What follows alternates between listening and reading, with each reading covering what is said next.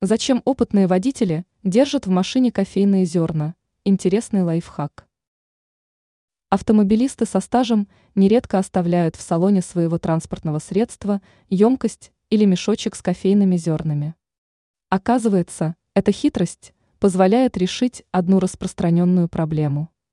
Речь идет о наличии неприятного запаха в машине.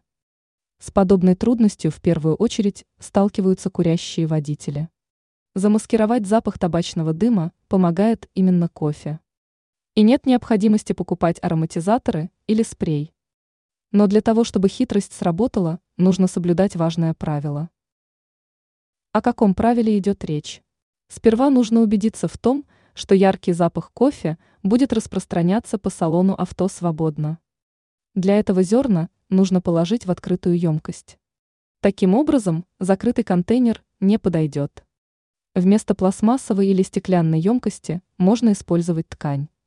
Материал будет без проблем пропускать запах, поэтому мешочек можно завязать.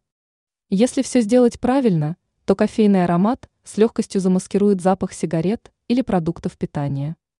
Но чтобы такой эффект был гарантирован, использовать кофе желательно после тщательной уборки в салоне автомобиля.